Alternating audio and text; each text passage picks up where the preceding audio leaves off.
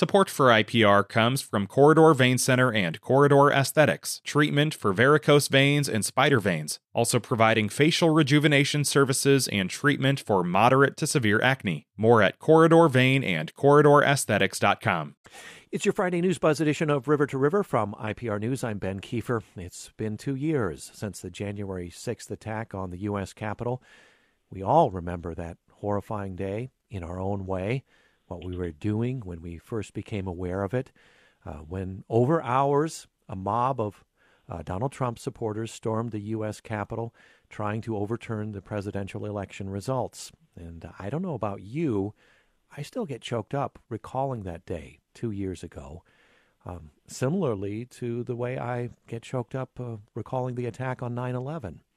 Let's take stock of this momentous, infamous anniversary uh, with Donna Hoffman, professor of political science at the University of Northern Iowa. Hello, Donna. Hi, Ben. What are your reflections um, on this ominous anniversary? Well, Ben, if you recall, you and I were on uh, the radio show the day after um, the insurrection occurred. Indeed. As we were kind of going through um, the things that happened on that day, that I think had all of us reeling in in many ways. In that um, we were learning about a lot. Uh, many of us watched it in real time. I know I certainly did, as somebody who is interested in, in presidential elections, for example, and the processes there. Um, but we saw a lot of things that you know people don't expect to see happen in the United States of America. You you expect maybe to see them in uh, Latin American dictatorships of the 70s, for example, but not here. And and so in reflecting on that day, in some ways it seems like it was uh, really a long time ago in other ways, I think it seems like it, it wasn't um, that that far removed from our experience uh, at all.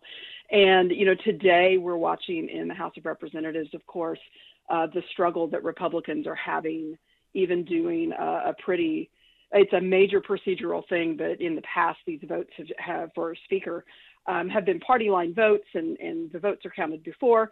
Uh, but you know, in reflecting on uh, what happened two years ago, uh, one of the things that strikes me is that you can really draw a straight line from January 6th of 2021 to um, January 3rd, 4th, and 5th and 6th of, of this mm. week, um, in just the um, the chaos that is um, encompassing much of American politics. Many of the norms that for long periods of time we have expected to be held um, have not been. And you know, this is one of the challenges of January 6th and the things that have happened later.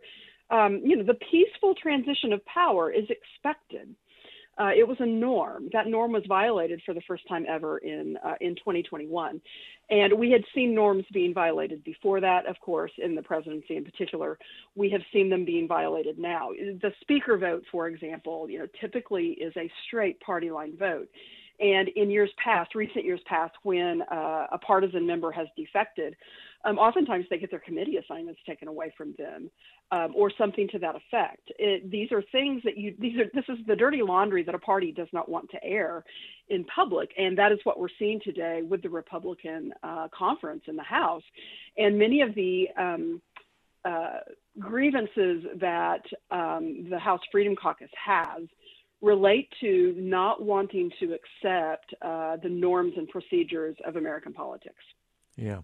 Uh, that, that's so interesting, drawing the line from January 6th, two years ago, to the present day. And I see that continuum that you're building there, that, uh, and it, it, it, makes sense. Um, it, it's logical uh, that this is uh, where we are today. But I want to go back a little bit on that line to the midterms. Uh, many election deniers lost in the election. How much comfort uh, should those of us worried about uh, the state of our democracy take in that? Well, we should take some comfort from this. The um, the way that the um, 2022 midterms uh, went forward, uh, where we saw in key swing states where election denialism was made um, a central factor, those election deniers lost. And I should add here those were races in which those uh, the the offices have some um, responsibility for election administration in those states.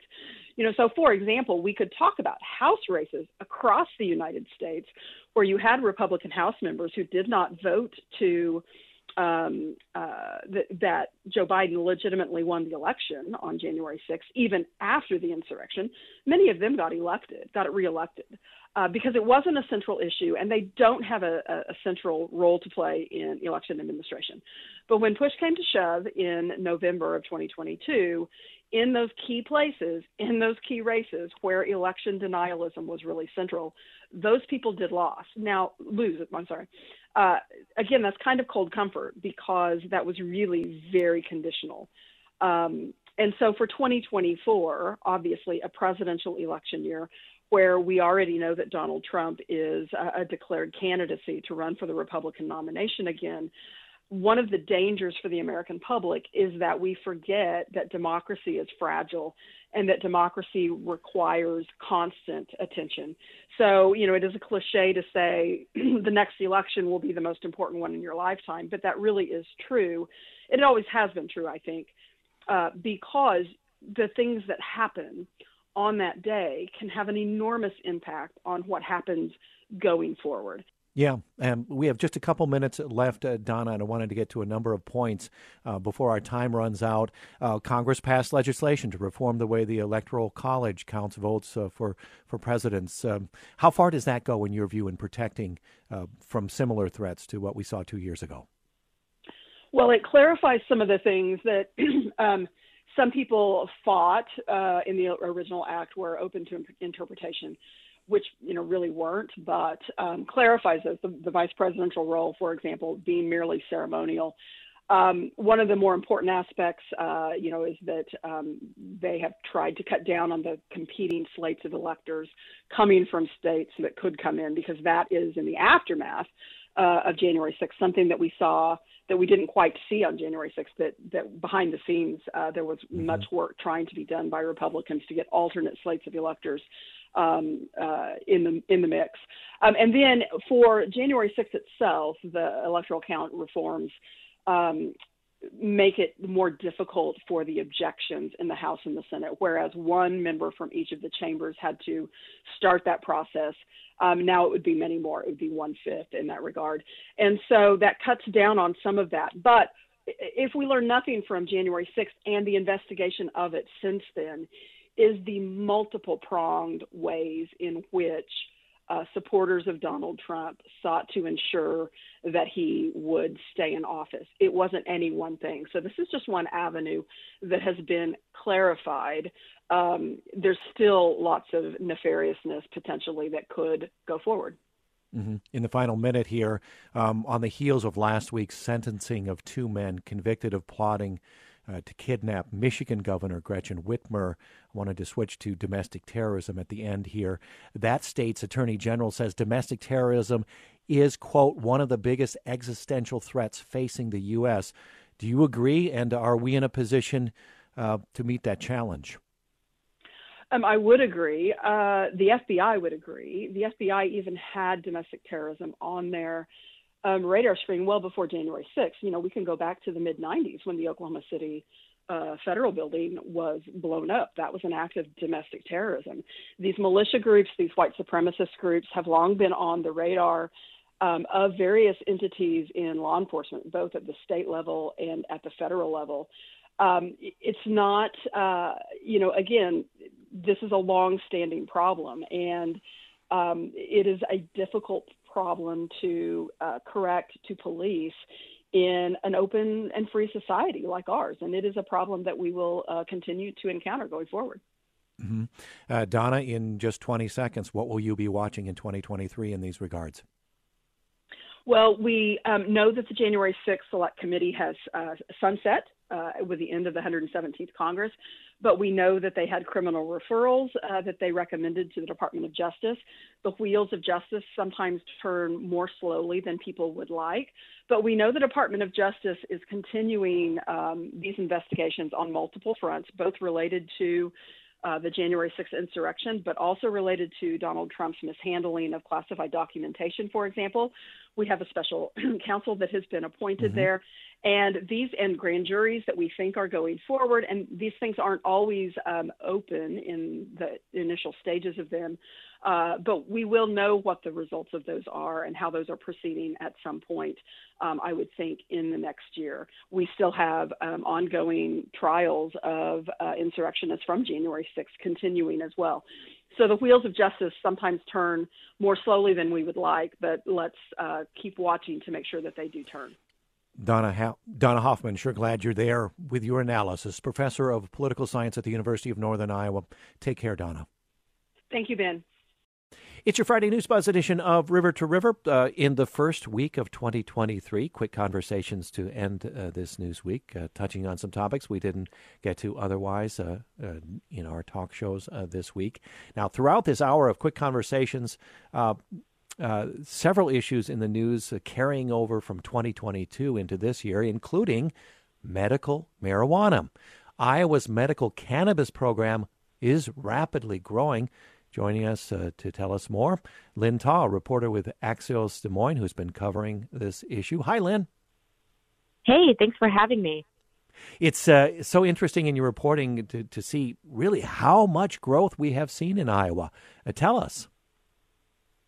Yeah, it's basically just exploded here in the state. So, especially in the last year, comparing 2021 to 2022, um, nearly everything has doubled in all facets of Iowa's medical cannabidiol uh, industry. So, everything from sales, you know, about half a million last year, um, shot up to $1 million in annual sales for dispensaries um, up in 2022 um, the number of doctors and practitioners who are um, issue who are helping to issue uh, medical marijuana licenses. Everything from visits, you know, people are are doubling their visits to the di- different dispensaries in the state. So, so really, this is a an industry that's growing right now in Iowa. Mm-hmm. Linh, recap for us what happened last year in the state, policy wise, in, in terms of changes to spur the growth you just described?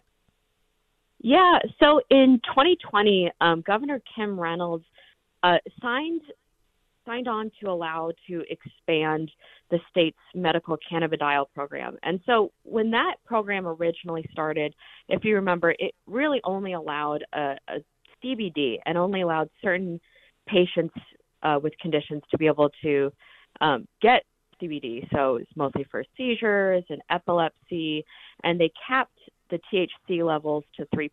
So really a, a very minute number of Iowans were able to get access to that.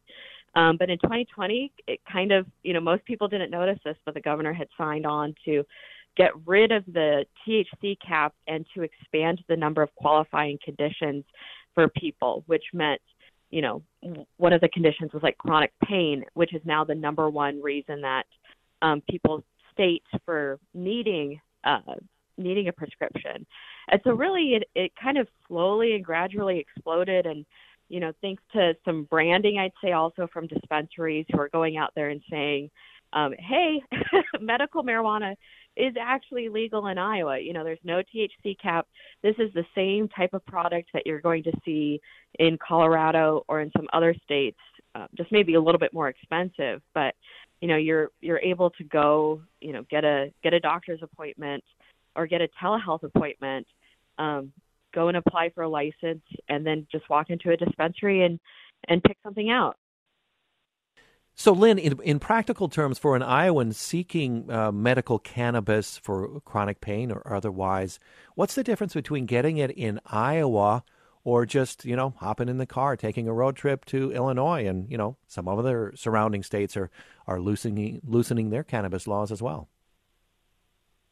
Yeah, well, the state is definitely a step behind when it comes to the accessibility of medical marijuana. Um, so here in the state, if you're wanting to get access to it, you know, you still need to get a prescription from a doctor. I, I'd say, you know, just talking with a few different people, a lot of their typical family doctors or primary care doctors are still a bit wary about prescribing it. So, you know, like what I have done personally for a story, just exploring this is there's different telehealth um, specific doctors for this, but that costs about like a hundred dollars to do. Um, and, the, and then there's a barrier of the license, right? So it's a hundred dollars a year um, that you have to pay to the Iowa Department of Public Health. So, you know, right there, you're already about out two hundred dollars. Then you have to go to the dispensary. There's only dispensaries in the major cities in the state. So if you live in a rural area, you're going to have to drive. Um, it's still a bit more expensive in Iowa to buy it than in comparison to a state that has recreational marijuana. So, um, you know, but the difference is, I suppose, if you're an Iowan who's wanting to drive, you know, you could easily drive to Illinois, to another state, you know, go into a dispensary, kind of pick out and get whatever you want. Um, but then you've got the risk factor of driving back, getting yeah. pulled over, or you know, getting arrested for illegal possession. Yeah. Uh, quickly before we say goodbye, Linh, what's next? What can we look forward to in 2023, perhaps in, in terms of more changes to Iowa's law?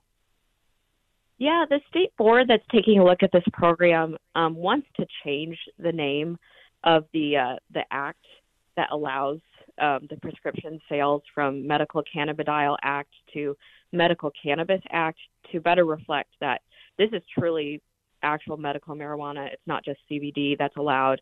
Um, they're also wanting to increase the number of dispensaries to give better access to patients. Um, and they also want to get rid of the sales tax as well from dispensary purchases. Okay, Linh Ta, reporter with Axios Des Moines. Thank you, Lynn. Until next time. Yeah, thank you. It's a News Buzz edition of River to River from IPR News. I'm Ben Kieffer. This year, abortion access uh, here in Iowa, also across the country, uh, bound to be a major theme in our news, uh, just as it was throughout 2022. Um, perhaps you caught this yesterday. South Carolina's six week abortion ban was struck down. That state's Supreme Court ruled that the law, which banned abortion after six weeks in most, most cases, violated the state's constitution. Uh, abortion now legal in South Carolina until around 20 weeks of pregnancy. Uh, marking a win for supporters of abortion rights. Now, dozens of cases related to abortion making their way through courts uh, nationwide in 2023, with eyes on state courts uh, where the battle for abortion access has primarily shifted. This due to that U.S. Supreme Court decision last summer striking down Roe v. Wade. Joining us now to explain where Iowa fits in, Katie Akin, politics reporter for the Des Moines Register. Hi, Katie. Hi, Ben. Catch us up to speed, please, on the state of abortion access in Iowa at the start of this new year. So, here in Iowa, we have our own Supreme Court case that we're looking towards. Um, shortly after Roe v. Wade was overturned last summer, Governor Kim Reynolds asked Iowa courts to reconsider a 2018 Iowa law uh, that would ban abortions after about six weeks of pregnancy. That law never took effect after it was passed because the courts blocked it. But uh, Reynolds and many Republicans in the state hoped that with the new court rulings from last summer, that law would be allowed to go back on the books and take effect. So we're still waiting to see how that process plays out. The Iowa Supreme Court hasn't taken it up again yet. Uh, but in the meantime, Iowa continues to allow abortion uh, up to about 20 weeks of pregnancy. Okay, so let's talk about the legislative session that starts, of course, uh, next week. Um, um, what what do we know about what to expect in this area from the GOP-controlled legislature? Yeah, so we know that the Republicans that control the House, Senate, and the governor's office uh, are all eager to see some more restrictive abortion laws, but they have all said that they're waiting for that court uh, case to play out before they take uh, a step to pass any new laws restricting abortion in the state. So we're still kind of in a waiting game here. They have not been specific about what new laws they might like to see. Everyone is really waiting to see uh, how the Supreme Court decides, and then we'll proceed from there. Uh, mm-hmm. But if the Supreme Court does decide that the six week ban from 2018 cannot take effect, we can expect lawmakers to try a similar law again this year. Mm-hmm. But but is it? Are you saying is it's clear that the governor, Governor Reynolds, and the GOP, the Republicans in the legislature, are on the same page in terms of their goals? Whether they can reach them is a different thing, but th- their goals are similar. Exactly. We know uh, for certain that these lawmakers have have spoken about their uh, intention to restrict abortion in the state. You know, Governor Reynolds has said many times that she is a pro life governor. She wants to protect life. Um, it just remains to be seen how specifically they're going to be able to do that in Iowa. Uh, Katie, let me ask you about some other news, uh, abortion related uh, this week. Um, abortion pills, uh, and they've become easier to obtain. This week, the FDA finalized a rule change that broadens the availability of abortion pills to many more pharmacies, including large chains, and also uh, via mail. What can you tell us about how this looks to play out here in Iowa? Yeah, so this week the FDA announced that you know it would begin allowing abortion pills to be available through a pharmacy, so you could get a prescription and then pick it up. Previously, those pills were only available at a uh, clinic or a doctor's office. Uh, so that broadens the availability. The FDA also uh, has allowed for those pills to be mailed to patients via telehealth, um, which additionally allows more people potentially to access the pills. Of course, the difficult thing is that every single state has slightly different laws on when abortions are legal, in what circumstances abortions are legal. Um, so that is still something that patients need to navigate but essentially it is becoming easier for providers to send out those pills, but a patient can still get in legal trouble in some states if they uh, induce an abortion in themselves that is not legal under state law. So hmm. it's a complex situation, but the FDA has allowed for the pills to be more readily available in some cases. Mm-hmm. What can you tell us, Katie, about how many abortions are performed in the country, perhaps in Iowa, that are that are medically induced this way? Medical abortions are more common, particularly because they are more prevalent for the early stages of a pregnancy. So if someone is in the first couple weeks, uh, you know, first month or two of their pregnancy, most likely they would have a, a medication abortion rather than a surgical one, which becomes more common a little further along in gestation. Um, so this is a pretty huge deal because this affects uh, most pregnancies in, in, Iowa and also in the country. Mm-hmm. Katie Akin, politics reporter with the Des Moines Register. We look forward to many more conversations uh, about the uh, areas you're covering as the politics reporter for the Des Moines Register in 2023. Thank you, Katie. Thanks so much, Ben. Coming up after a short break, what's it like to be homeless in Iowa in the dead of winter and then have officials evict you from your outdoor camp? We'll find out. And then we travel back 100,000 years to a time when giant ground sloths roamed this little patch of planet we call Iowa today. More to come on this News Buzz edition. I'm Ben Kieffer. Back after a short break.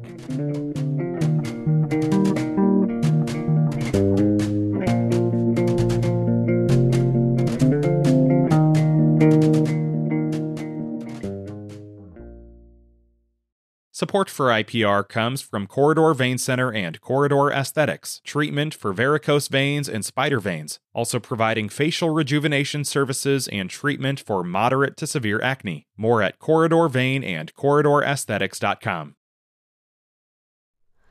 Hi, it's Terry Gross, the host of Fresh Air. We bring you in depth, long form interviews with actors, directors, musicians, authors, journalists, and more. Listen to our Peabody Award winning Fresh Air podcast from WHYY and NPR. And we're back with this News Buzz edition of River to River from IPR News. I'm Ben Kieffer. Still to come later this half hour, we travel back a 100,000 years to the time when the giant ground sloth roamed this little patch of the planet we call Iowa today. But first, what's it like to be homeless in Iowa in the dead of winter?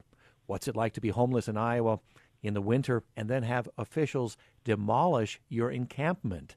Uh, we'll find out uh, because uh, the features reporter at the Gazette, Elijah Decious, has been covering homelessness here in Iowa.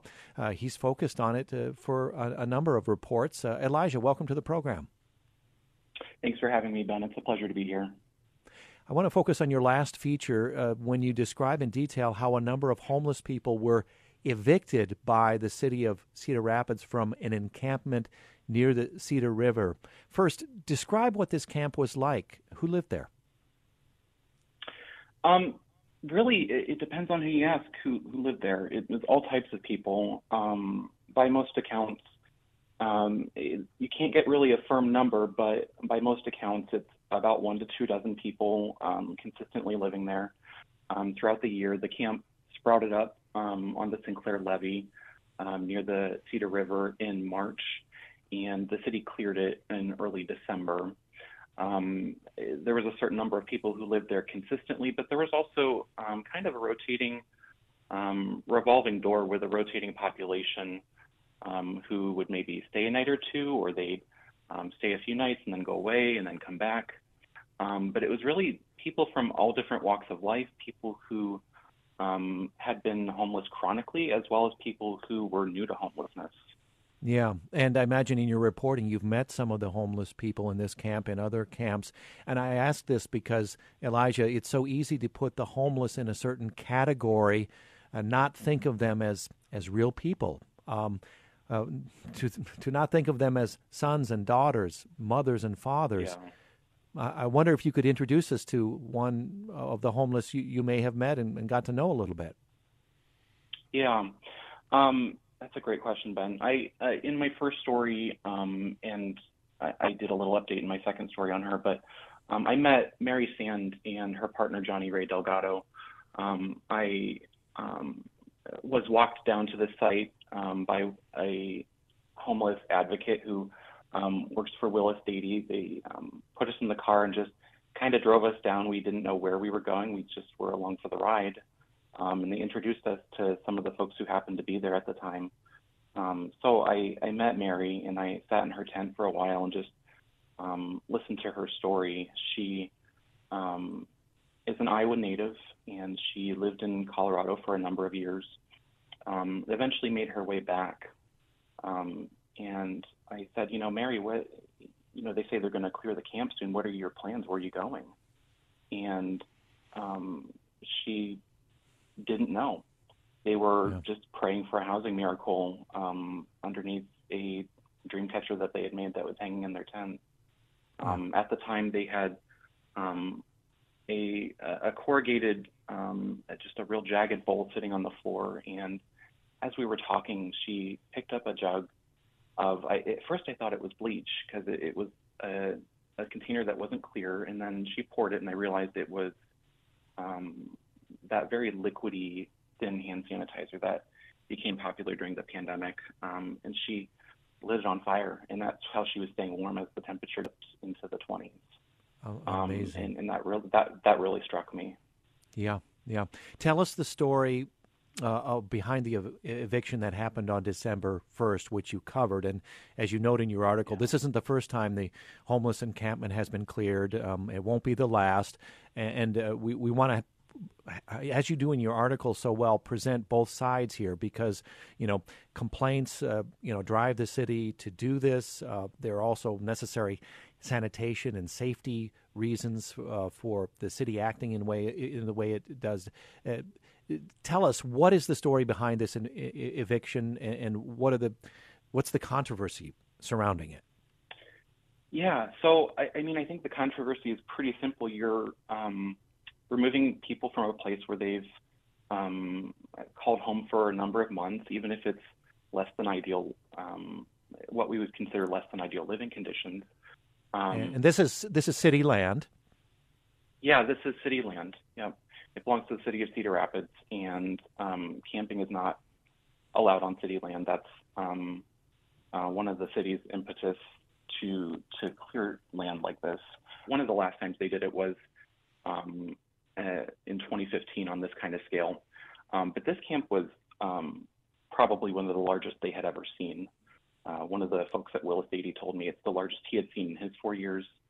Um, the city said they cleared 53 tons of materials from the site, and um, I, we're unclear on whether all of that is, um, you know, possessions and belongings that we saw there. Um, how much of it is, you know, waste or refuse, that kind of thing. Elijah, w- with a minute or two we have, first describe the scene in brief uh, of clearing that homeless camp. How did the, the people who lived there react? They were devastated. Um, I, I mean, this this was everything that they had left with them. And when you don't have a home, when you don't have an apartment to go to, um, the possessions you hold take on a much scarcer, um, more endearing value. Um, a, a, pastor who happened on the scene that day um, said he kept asking folks, you know, what is the one thing you can save? Because he knew that as the skid loaders and the various construction equipment were moving everything in their path towards a dump truck, that they would likely only be able to save one thing. Yeah. Um, and one of those things was an American an American flag that they gifted to him for helping them that day. Mm. And uh, really, to, to, get the depth of, of uh, this clearing and, and your reporting, um, you need to read uh, the article that uh, you've written here, Elijah, on it um, at the Gazette. Um, you point out Police Lieutenant Jeremy Paulson handling many of the clearings, including this one, and trying to make the process as painless as possible. Um, and, and also in, in conjunction working with city officials. Um, as we close here, uh, give us an outlook. Uh, you point out it's increasing. Homelessness in Iowa increasing. By how much? What's driving it? And, and what are you watching as you continue to cover the homelessness in Iowa in 2023? Yeah. So this year was the first year that um, the number of unsheltered people in the uh, summer point in time counts eclipsed 100. Um, and that's uh, about 10 times larger than the number was 10 years ago. Um, it's also um, triple what the number was just three years ago in July 2019. And by all accounts, the number is continuing to go up with no end in sight. Um, and, and, a specialist from Willis Dady here in Cedar Rapids um, estimated in November that the number had increased uh, about 50% um, just since the July count last year. Um, and he says, you know, it's going to get worse before it gets better. Okay. Elijah Decious is a features reporter with the Gazette. Really, check out his writing on this. Uh, Elijah, thank you so much for uh, sharing with us today. Thanks for having me, Ben. It's your Friday News Buzz edition of River to River from IPR News. I'm Ben Kieffer. Well, let's travel back to Iowa's past, way, way back, long before our little patch on this planet was known as Iowa to an ice age more than a 100,000 years ago. Uh, Homo sapiens, we, we were around at that time, but there were also many other creatures that have long since died out, and among them, giant ground sloths. Now, the University of Iowa uh, has some researchers who have pieced together the bones of three ancient giant ground sloths from that time found in southwest Iowa. They recently published their findings in the Journal of Vertebrate Paleontology. Kendall Crawford, our Western Iowa reporter, has been looking into this. Hi, Kendall. Hi, Ben. This is so exciting. I'm really into sloths. I think you probably are too. Did, tell us about the excavation site. Uh, this is near Shenandoah, Iowa, uh, and what was found there. Yeah, so it, it is really exciting. Um, actually, in 2001 is when a bunch of researchers and student volunteers. They had so many students involved in this project, which is really cool. Headed to Shenandoah, like you said, um, to excavate the bones of what is a now extinct giant ground sloth. Um, and really, they went through two people's properties, digging up everything. They expected, you know, to find the remains of one sloth, try to get as much as they could from that. But ended up actually getting the remains of three uh, giant ground sloths, um, which was really cool. And uh, when I talked to one of the researchers, Holmes Semken, he said that that was really rare to have like a family unit together. So after all this digging, they actually came away with a lot more than they, they were expecting. Um, and they were able to research that it's kind of a social unit. They found one that's an adult giant ground sloth, one that's uh, a subadult or like a teenage ground sloth, and an infant. And so they were really able to look at this species kind of throughout time and try to piece together what their social life was too. Like you said, a hundred thousand years ago, which is crazy. Yeah. Yeah, it is, and and we know today surviving are tree sloths, relatively small. Now, when we say these are extinct giant ground sloths, living on the ground, as the name um, uh, communicates there. Uh, how big? What does giant mean in this context? Yeah, when we say giant, we mean giant. They were around okay. 10 feet tall. Um, and they actually, you know, you, you picture the sloth now, you picture it maybe in a tree, moving very slowly, but that, that was not the case with these mammals. They were much too big to be climbing. They actually walked on their knuckles, um, and they could weigh up to 3,000 pounds. So it's not, not the cute little picture of a sloth you may have in today, but rather it was described to me as kind of ox sized sloth um, that... that existed. And they actually became extinct 10,000 years ago. So we haven't seen a big sloth like that in quite a while. So it was very interesting to kind of dig up these bones.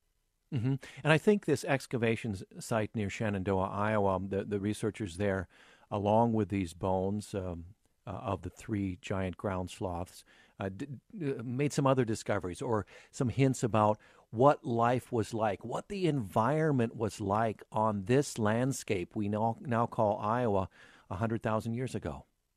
Yeah, that, that's exactly right. So, you know, in the process of doing this, you're not only trying to, you know, find full skeletons, which is always a goal. But in paleontology, you also want to take, you know, the microfossils that you find and the sediments around it to kind of understand what the world looked like 100,000 years ago. And so um, the researchers talked to me about, you know, taking smaller microfossils like mollusks, sea clams, um, turtles, stuff like that. And they were able to kind of piece together this image of an ecosystem and what kind of vegetation, like animals like the giant ground sloth, would be uh, living off of.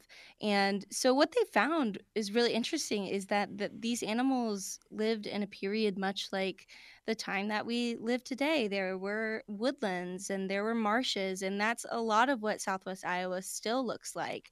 Um, and so, you know, they just got, got to have the opportunity to understand more what it did look like in the interglacial period for these animals. Mm-hmm. I was uh, reading up on these giant ground sloths, and it's interesting.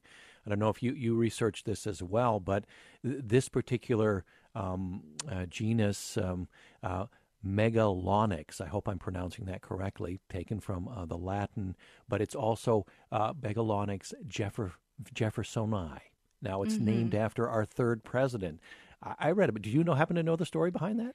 Yes, um, I do know that. That I don't know maybe the story, but I know that behind the name is the fact that Thomas Jefferson was one of kind of the first people to identify uh, this species, which I thought was super cool and really put like this idea of having like you know a 10 foot tall animal with Thomas Jefferson in my mind, which was wild.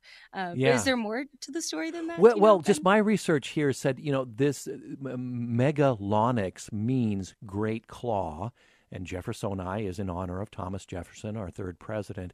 It is because, according to what I read, uh, because he presented at the American Philosophical uh, Society meeting in 1797 the first scientific description of bones of this, what then was just called a great clawed animal. Uh, wow. This one found in a Virginia cave. So they, uh, it, it's an interesting story. Speculation. What, you know, these are huge bones. What are they? They were trying to say, is this, you know, uh, what is this animal? And, and finally arrived at at the uh, an extinct species. So fascinating there. Yeah, I wanted to cl- super cool. I wanted to close by asking you uh, where are these remains? Where will they be kept and what will they be used for? Yeah, so these are actually going to be kept in the University of Iowa's paleontology repository. Um, and basically, they'll be kept there to kind of be available to other researchers so that they can take a look at these bones and do some of the same kind of testing and research. Um, if if other researchers want to come in and see what kind of different you know hints that they can draw from the bones especially because they are this really unique set of a family which you don't see in a lot of the other findings of this kind of species it's also one of the most complete uh, collections of the skeleton. So that makes it a really good opportunity to do lots of research. Um, and when I was talking to the collections manager, she pointed out too that a lot of times when you know you preserve these bones there can be technological advances that come into play and then down the line you're able to kind of maybe do more testing that might show mm-hmm. a little bit more um, and so keeping them and preserving them is super important for that reason Mm-hmm. Kendall Crawford, uh, fascinating work here, reporting on, uh, well, um, the work of University of Iowa researchers piecing together the bones of three ancient giant ground sloths found in uh, southwest Iowa near Shenandoah in uh, 2001, as uh, Kendall said there. Um, recently publishing their findings in the Journal of Vertebrate Paleontology. Kendall, until next time, have a wonderful weekend. Thanks, Ben. And that brings us to the end of this very first news buzz of 2023. Uh, all we have to do is uh, groove into the weekend, of course. Before that, wish a happy new year to Mark Simmet, IPR Studio One Tracks host. Hi, Mark. Hi, Ben, and happy new year to you. Thank you. You have a couple of tunes to, to groove us into the weekend with. What do you have first of all? Yeah, you know, there's always new music coming out, even at the very beginning of the year. Uh, new records expected as the year goes on here. But singles are out right now, I should say, from those forthcoming albums. And the first one I have for you is from the Canadian singer songwriter Ron Sexsmith, a very uh, acclaimed singer songwriter, particularly in his native uh, Canada, and maybe not so much here, but he's had a long, distinguished career.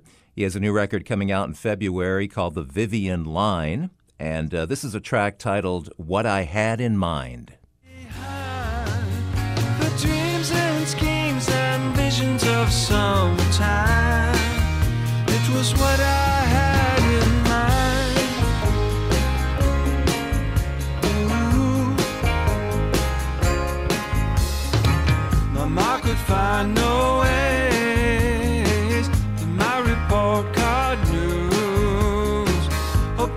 Just a phase that I was going through. Does not apply himself out here, never fall in line with the slave all day for minimum pay design. It wasn't what I had in mind. I could never see the relevance of the intelligence of reaching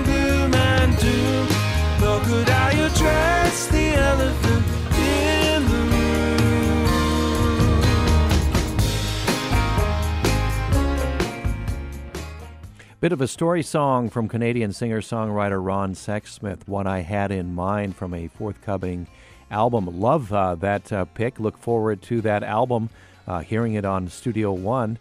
Uh, we have time for one more, Mark. What do you have? Well, here's one from a band that uh, have been long running favorites on not only on Studio One, but uh, public radio stations across the nation, and that's Yo La Tengo. Uh, they got started in Hoboken, New Jersey in 1984. They've had a long career. And, uh, you know, I saw this online when I was looking up information. They've had, and I think this is an understatement, limited mainstream success. Hmm. Uh, most people have never heard of this band, although we've played them through the years. They have a new record coming out early in 2023. It's called This Stupid World. And here's a song from that new album, Fallout.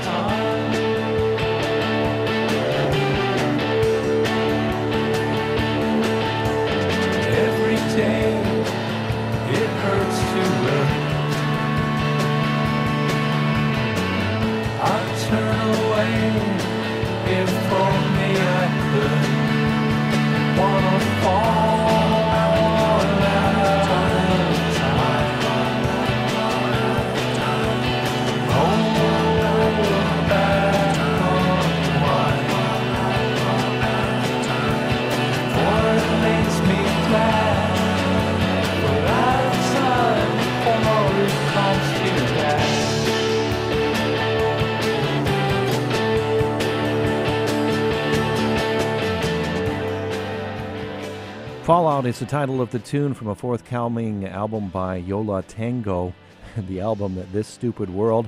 Mark, I think a commentary that uh, uh, all of us have had at one time or another after certain weeks of news. Perhaps this one in mind. I'm not sure.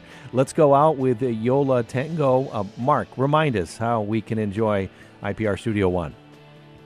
Well, you know, we have uh, music programming Monday through Saturday nights at 7 p.m. with Studio One tracks, all access Saturday afternoons at 1 and Sunday nights at 7. And we're expanding tracks actually now into the, the rest of Saturday afternoon. So you tune in at 1 on Saturday and just keep listening. You'll be good. All right, very good. River to River today, produced by Danny Gear with help from Samantha McIntosh. Our executive producer is Catherine Perkins. Mark Simmet, have a wonderful weekend. Uh, thanks for joining us, grooving us into the weekend. Take care. Thanks, Ben. Until Monday, everyone.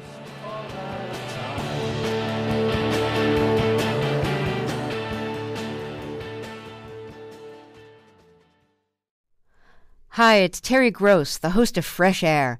We bring you in depth, long form interviews with actors, directors, musicians, authors, journalists, and more. Listen to our Peabody Award winning Fresh Air podcast from WHYY and NPR.